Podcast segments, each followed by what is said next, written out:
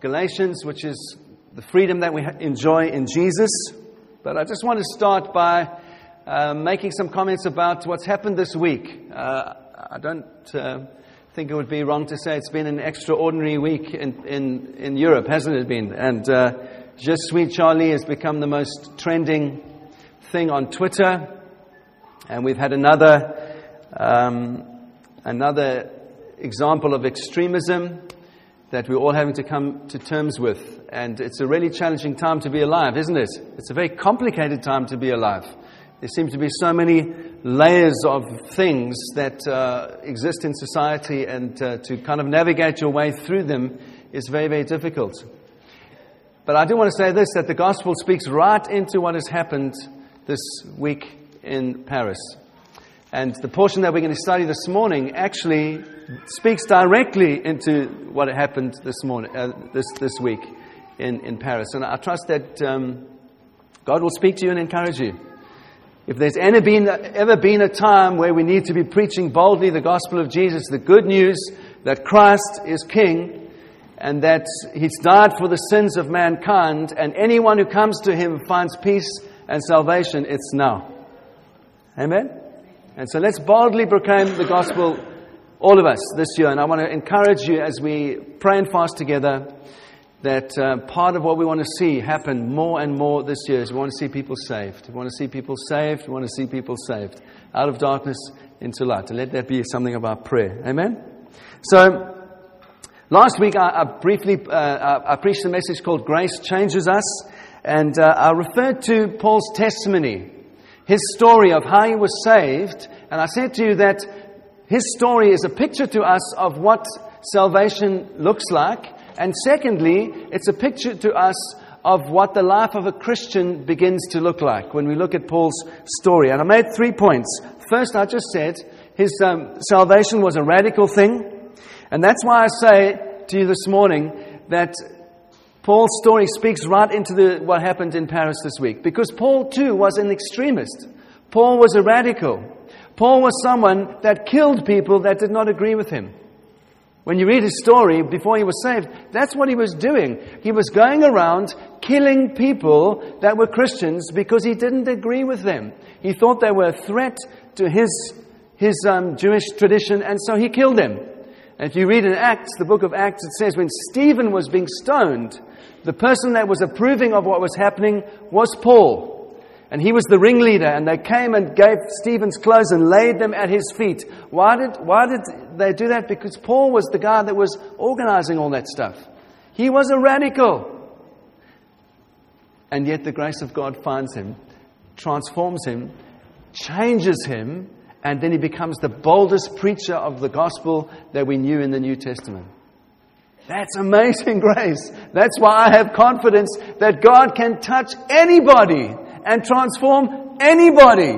Because if He did it with Paul and He's done it with me, He can do it with you and He can do it with anybody else. Amen? Let it encourage us. So that was the fourth thing. First thing, He had a radical salvation, but at that moment that He was saved, it said, um, we read that He realized too at that moment that this grace that He had received wasn't just for Himself, it was also for others. And he had this revelation that he needed to share the good news with others as well. And then I spoke to you about C.S. Lewis. Remember? He was saved driving from Oxford to Whipsnade Zoo, just up the road. And something happened when he was driving that all the things he had been thinking about dropped from his head into his heart and he was radically saved. He believed Jesus was the Messiah by the time he arrived at Whipsnade Zoo. He also had a radical conversion. Secondly, I said Paul's growth in discipleship involved um, study and meditation. Remember, he went to Arabia for three years, and I encouraged you in terms of your own life. Let this year be a year of study. Let this year of you being alone with God and letting God speak to you, that you can seek His heart and He can speak to you. It's not just me preaching on a Sunday or going to a home group during the week. It's you walking by faith every day of the week by the Spirit as God speaks to you.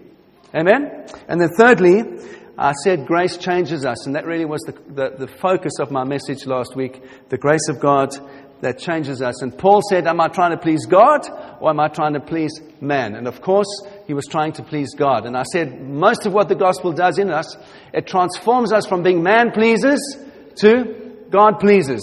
That's what it does. It does a radical thing on the inside so that we don't start living for the approval of our friends and our family. We start living for the approval of Jesus. And that transforms everything. It's not that we're trying to fight with people, it's just that we honor God above all things. All right? And that was something of Paul's testimony. And then I concluded by saying, well, Paul told his story to other people. Why should we tell our story? And I had a look at that as well. So if you weren't around, please get onto the podcast and uh, have a listen and catch up so that you can get into the flow of what we're going to be doing. Uh, so that concluded chapter 1. And now we're going to look at the first 10 verses of chapter 2. And I'm going to read them with you. They should come up there as well if you don't have a Bible. Uh, Paul says this After 14 years, I went up again to Jerusalem with Barnabas, taking Titus along with me. And I went up because of a revelation and set before them, though privately before those who seemed to be influential, the gospel that I proclaim among the Gentiles, in order to make sure that I was not running or had run in vain. But even Titus, who was with me, was not forced to be circumcised, though he was a Greek. Yet because of false brothers secretly brought in, who slipped in to spy out our freedom that we have in Jesus, so that they might bring us into slavery, to them we did not yield in submission even for a moment, so that the truth of the gospel might be preserved for you.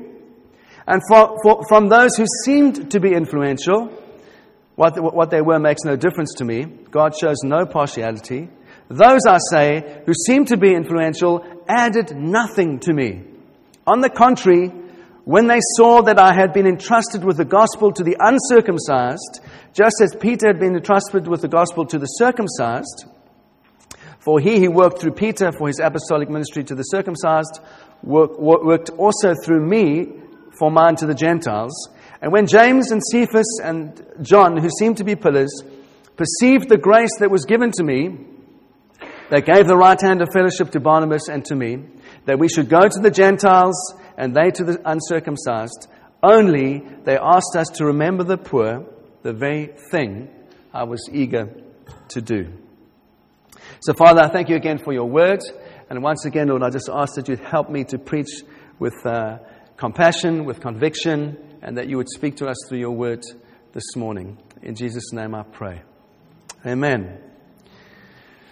Okay, so, so we're still hearing about Paul's story, but now his story moves on 14 years. He jumps 14 years uh, forward towards a meeting that he had that had eternal consequences for you and I.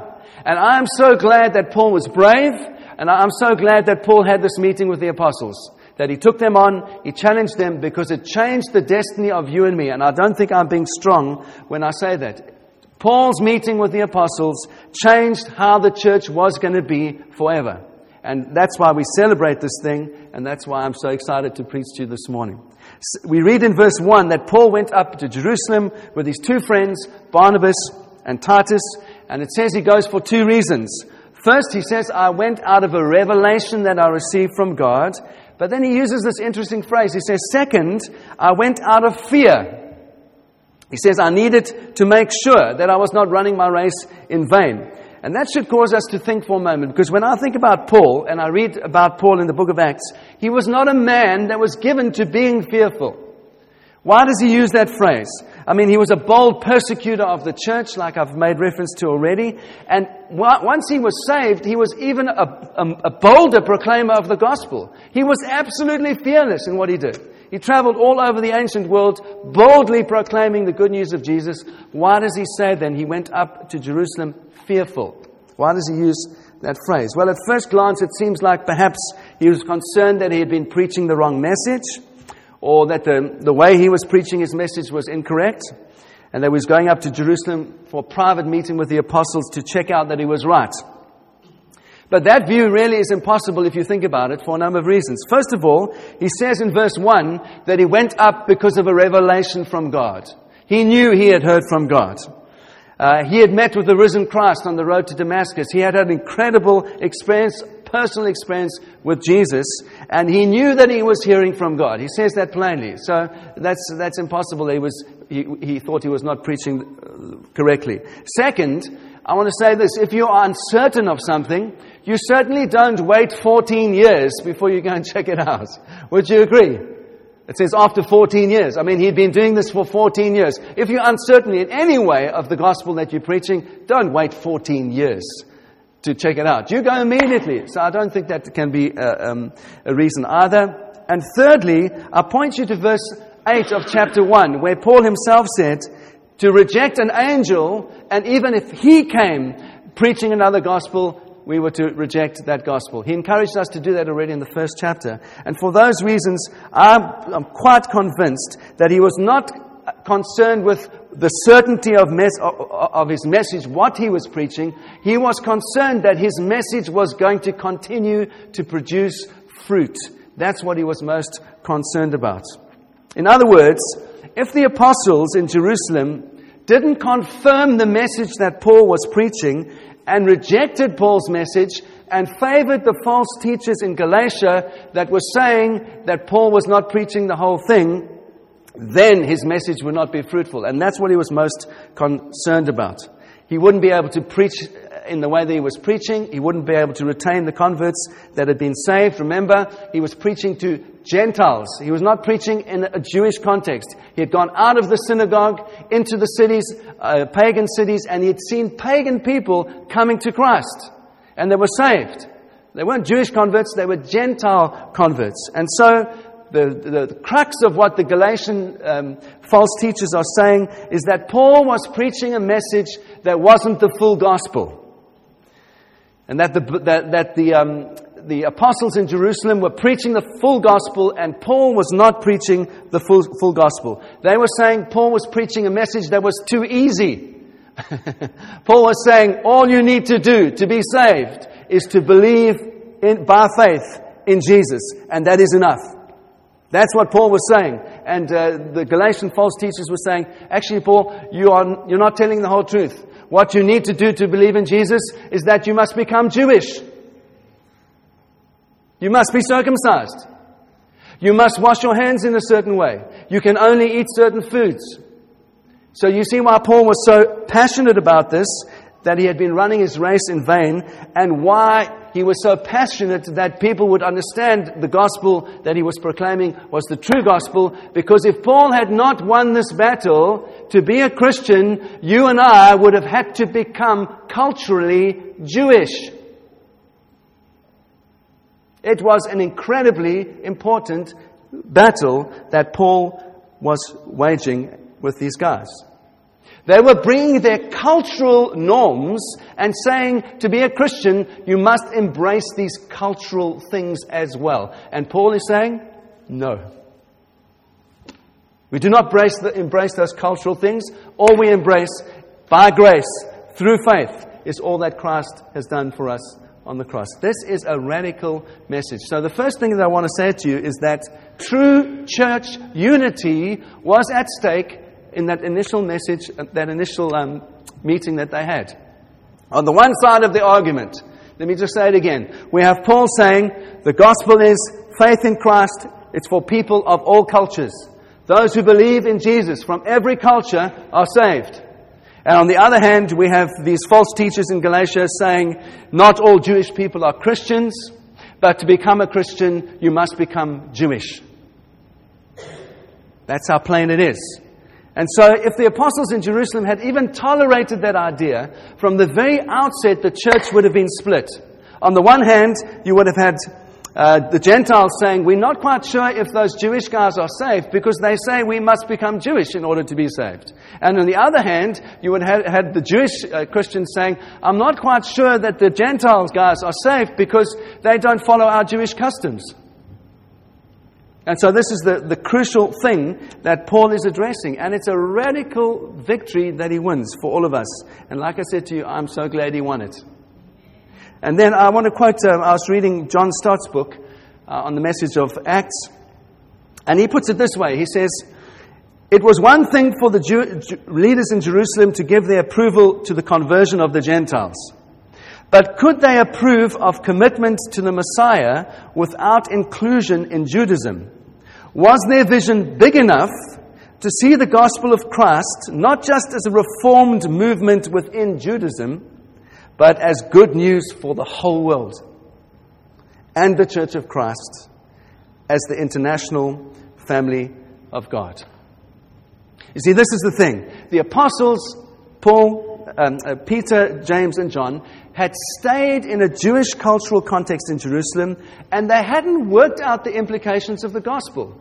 Paul, on the other hand, had gone into Gentile cities and seen people converted from paganism, and so he had to confront in a far more um, radical way the implications of the gospel for those people.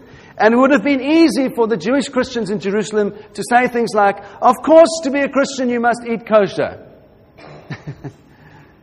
well, because they were in a Jewish context. But Paul was outside of that Jewish context, and he was confronted with these things. Well, what do we eat? How do we wash? Pagans that had come out had no reference to any Jewish tradition whatsoever. And so there are these two opposing parties, and um, that's why it was such a big issue for Paul. And that's why he uses phrases like this. He says that the freedom we have in Christ is at stake. He says the very truth of the gospel is at stake. And I love Paul. He's a very bright guy, very clever man. He doesn't he doesn't talk in theory. He doesn't go up to, the, to, to, Jerusalem and debate with the apostles and say, let's have a nice debate. You know what he does? He takes his friend. He takes Titus. He takes a real, living, uncircumcised Greek, Titus, and he takes Titus, his friend, to the apostles and he says, What are you going to do about my mate? What are you going to do about my mate? This man that I love, this man that I've seen saved out of his pagan history and past. What are we going to do about pastors, about Titus? Must he be circumcised? Are you telling me he must be circumcised? Paul is sharp as a razor. And of course, we read in verse 3 Fortunately, the other apostles see what Paul is saying, and they say in verse 3 Not even Titus was compelled to be circumcised and so, by God's grace, the apostles see what Paul is saying. They shake hands with Paul and Titus. That's a symbol of deep fellowship. And they say in verse 6, their conclusion in verse 6 is God does not judge by external circumstances. Yes, please. God does not judge by anything external. What you eat, how you wash, what you dress, the clothes you wear. He doesn't judge by any of those things. What he judges is by our internal things of the heart. Do you believe by faith in Christ? That's the only thing he judges on. See, external things have to do with what we do. Internal things have to do with our being, who we are. And Christianity, the Christian faith, is always primarily, first, most importantly about who we are before it speaks into anything about what we do. Are you with me? It's about who we are, our being inside. And so, Paul is making this radical proof through the life of Titus about what he's preaching. And you know, you might say, Antivei, um, why are you so raving about this? Because are, it is a fundamental issue, and it's fundamental to understanding what the Christian faith is. It's absolutely crucial. We cannot make ourselves pure by ritual, by washing, by doing the right thing. The only thing that pleases God is an internal change that comes by faith, by grace through faith in Christ Jesus. And the New Testament says it over and over and over. Colossians 1:22. Jesus um, has now reconciled in his body of flesh by his death in order to present you holy and blameless and above reproach before him. Uh, Hebrews 9, verse 9. By this, the Holy Spirit indicates that the way into the holy place is not yet opened, as long as the first section is still standing. According to this arrangement, gifts and sacrifices are offered that cannot perfect the conscience of the worshipper, but deal only with food and drink and various washings. Hebrews says it plainly. Mark 7, John 13.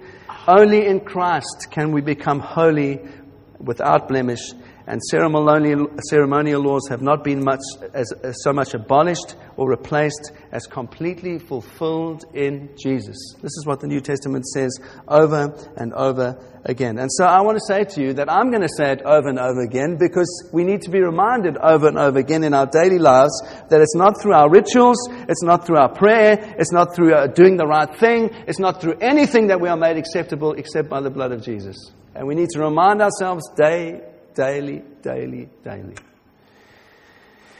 And so I'm so glad that Gentiles could become full members of God's people without becoming Jewish in custom or culture first. And Paul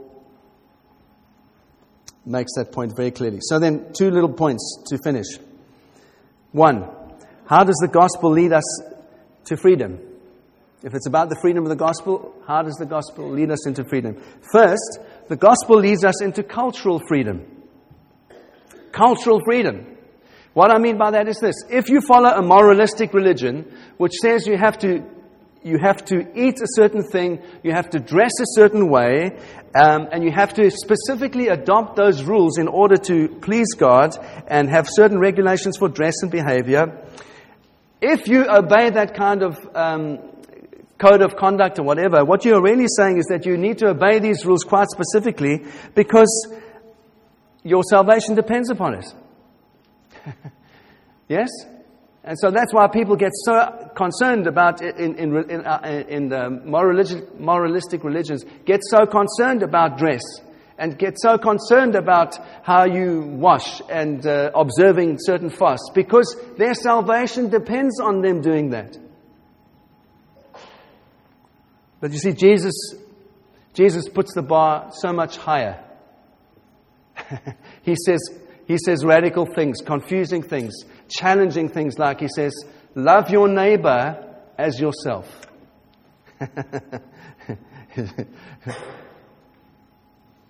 he says, I'm not just asking you to dress and eat a certain way. I'm asking you to love people. And I'm asking you to love your neighbor as yourself. And of course, that raises a whole lot of other questions. You know, but if you're living by rules, you just want things like don't drink, don't smoke, don't go to the movies. Follow the rules, and that pleases God. Jesus says, uh uh-uh. I'm talking about completely different things, much deeper things. Love your neighbor as yourself. And you see, this is the problem with adopting a moralistic rule code, is that it doesn't take any account of different cultures. What do I mean? Well, if those false teachers had their way in Galatia, and Paul hadn't won that victory with the um, apostles in Jerusalem, then any Englishman, any who's English here? Any Italian? Any Italians here? Any Brazilians here? Any Yorks, Welshmen? Welshmen? Yes, because they're not English, of course. So Welsh. Yorkshiremen. Anyone from Yorkshire? I know there's some people. Yes, there's some Yorkshiremen here. Any French people here? Frenchmen? South Africans? Zimbabweans? Nigerians? Yeah? Whole bunch of different nations in this church. This is my point. Whatever cultural group or nation you come from, it would not have been possible for you to become Christian without becoming culturally Jewish first. So, in other words, if Paul had not won this victory, in every city of the world there would be little cultural ghettos of Christians. Not engaging with the culture, not trying to transform communities, just in their little cultural ghetto. And you see, we are not concerned as Christians with external separation from the culture. We are concerned with internal distinctives in our lives. And the internal distinctives that we are concerned about are love, joy, peace, patience, kindness, self control. That's what we are most concerned about as Christians. Not separating ourselves from the culture by dress or by fasting or by doing this or not by doing that. No, there are internal distinctives that we want by the power of the Holy Spirit to show on the inside of us that everybody can see, regardless of what you wear, how you eat, that you love Jesus. And it shows because there's something transforming on the inside of you. This is a radical gospel, and this is the gospel of Jesus. And so, if you've been part of this church for any time and you've read something of our values, we are learning as a church to walk in a culture of grace. We are embracing a gospel culture. And a gospel culture that we're learning from Jesus it, it has to do with these things unity. Yes? Why? Because Jesus says, where there's unity, God commands His blessing, and unity comes when we choose to believe the best of other people. Yes, we believe, that, believe the best of others and we choose to speak well of other people, especially when they're not around. We speak well of them. And unity comes when we can talk about our differences, and I'm different from you, and you are different from me. True unity comes when we don't accuse each other because they are different. Uh, you are different from me, and I'm different from you. It doesn't, we don't accuse each other. We learn to become mature and love people that are different from us, and don't do things in the same way that we do them. And my friends, I long to see this church increasingly become more multicultural and more diverse. If we don't learn to get on with people that are different from us or respond differently, and if we're not mature enough to say, it doesn't matter that you don't do it like me, we will never see this church grow. Why? Because then we will just have only the people that do things like we do and see the world like we do. Heaven is going to be full of people that are completely different from us. I'm looking forward to that. We're going to have redeemed culture in heaven. Every tribe, every tongue, every people group, redeemed cultures worshiping God with all of their hearts. Yes, it's so exciting. And surely the church on earth should be a picture of what it's going to be like in heaven one day. Come on now. And of course, we like to be with people that are, are, are like us, and that's good. It's good.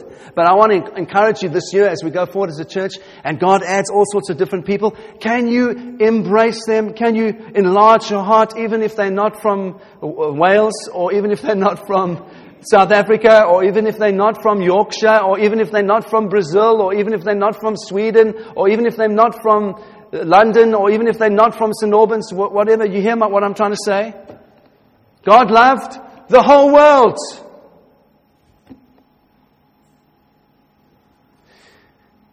Unity. Forgiveness. You know, forgiving those who hurt you can be hard. We celebrated 22 years of marriage this week. And I think that Helen's done well, eh? We should applaud Helen. But I want to say this as well. We were amazed. We put a couple of pictures up on Facebook, and how many people just said, Congratulations. And we, uh, we were thrilled. We thought, Oh, thank you, Lord, these people. But you know, you can put a nice romantic picture up on Facebook. But it doesn't really tell the whole story, does it? In fact, it doesn't tell anything of the story. the real story is for 22 years, we've had to learn to get on with each other. And we've had to fight. And we've had to resolve our conflicts. And we've had times when we've been mad with each other. Probably Helen more mad with me than anything else. And we've had to learn to forgive again and again and again and again. And of course, there are wonderful times of celebration and, and, and loving each other when it's going well. But it doesn't tell the whole story, does it? When you put a nice romantic picture up on Facebook and everyone says, well done. so I'm trying to encourage you. It's always, there's always more than meets the eye, isn't there? And it's the hard yards, isn't it? It's, it's the time when you really are needing to love each other and choose to love each other that really count. Amen? And, and forgiveness is so much part of that, isn't it? Okay, servant heartedness, that we are team players, authenticity, that we're real with each other. Why? When you're real with someone, you know, if, if I was to preach every week like I was the perfect person, would you feel comfortable to speak to me about anything? Probably not. You would think, well, he's got it all together. I just want to tell you, I don't have it all together. I've never had it all together and my family does not have it all together. And part of being authentic is learning to say, actually, sometimes we are strong, but many times we are weak. And when we are weak, we need you to hold up our hands as our friends. And I'll do the same for you. That's an authentic community. That's not pretending that I've got it all together, because I don't have it all together. no one does. Courageous faith. I'm encouraging you this year that this year be a, a, year of courageous faith, that we all take great, bold, huge, dreaming steps for God. And I want to tell you this that as you take those steps, steps and you go for it, if you fail, that's okay. We will applaud you. It's better to dream big for God and attempt good things for Him and great things for Him than to attempt nothing and do nothing. Amen? So let's hold up each other's hands and encourage those you know, perhaps you pray for, he- for healing for someone and everyone will say to you, Did they get healed? And perhaps they didn't get healed. But I want to commend you for even praying for them. I want to say, Yes, well done. Do it again. Come on now. Courageous faith, honor, and respect. Okay, so the gospel brings us cultural freedom. Secondly, and I'm finishing with this, the gospel brings us emotional freedom. Oh, that's so important too, isn't it? It's not just about our culture that we can bring who we are uh, into the kingdom. It's also about our emotions. And I tried to speak a little bit about, about this last week. But the gospel leads us into emotional freedom. What do I mean by that? Well, simply this. If you believe your relationship with God be- depends on keeping up a moral code and behaving well, you will always be on an endless treadmill of guilt, anxiety, and not quite sure that you've been doing it right. That's the only option that there is. You see, I want to say this to you. When you read Paul's letters, he never excuses Christian believers from the Ten Commandments. What am I saying? I'm saying it is right that Christians do not kill, it is right that Christians do not steal. It is right that Christians do not cover, uh, covet other people's possessions. It is right that Christians do not have adultery. All these things that the Ten Commandments say. It is absolutely right, and Paul always commends the moral imperatives of what God says. But the reason for doing that is what Paul is saying we need to get right. Are you with me? This is the gospel. We don't. Um, obey the Ten Commandments because we are afraid that if we do not obey the Ten Commandments, we are going to get punished and God is going to deal with us severely. No, we obey the Ten Commandments out of love for Jesus, who's already made us right with God, who's we are fully accepted as sons and daughters of God, and because we love Him, our worship is to honor Him with our lives. That is a completely different motivation. The one is anxiety and guilt and fear, the other one is joy and liberty and freedom. Thank you, Jesus. It's a completely different thing.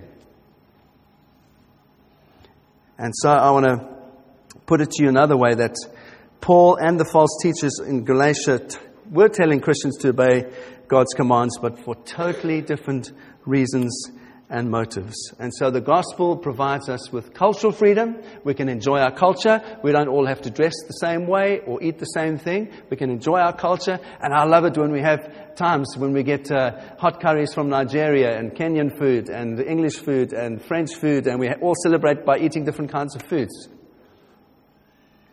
You know what you do when you eat with someone from a different culture and you accept their food? You're saying, I'm accepting you. I'm having fellowship with you. That's a beautiful thing. Oh, no, no, I don't eat that. Well, I have to say, in Cambodia, there was one thing I didn't eat. I can't even remember what it's called. Did I tell you the story? Sorry? Pontong. Botong. We went for snacks one night, and I like snacks, so I thought it would be dim sum or something like dim sum or something like that. So we go to this little stand on the side of the road, and it's under a shack, and they serve us duck eggs. But inside the duck egg is a 21, year, 21 day old chick. And it's been cooked inside the egg. And the guys are lopping off the thing and going and eating these, eating these little um, things. Well, I, I had to say, Jesus, forgive me, I cannot do that. so, but I do generally love food, all right? I do love food. And when you, when you embrace someone's food, you're embracing them, you're embracing their culture. And let that encourage you. You know, it's a very simple thing. It's a very powerful thing. When you eat with someone, you're saying, I love you for who you are. I embrace your culture. Let's do that with each other. All right, so Paul says if we don't hold to this gospel, we are preaching another gospel. And he says every other gospel brings you into slavery, and only this gospel liberates you into freedom. If you want cultural freedom, if you want freedom from, in your emotions and your, your life, internal life, Paul says the way to find that is not by trying very hard, it's by believing by faith, by grace, through faith in Jesus Christ, and he does it on the inside of you. This is a wonderful gospel.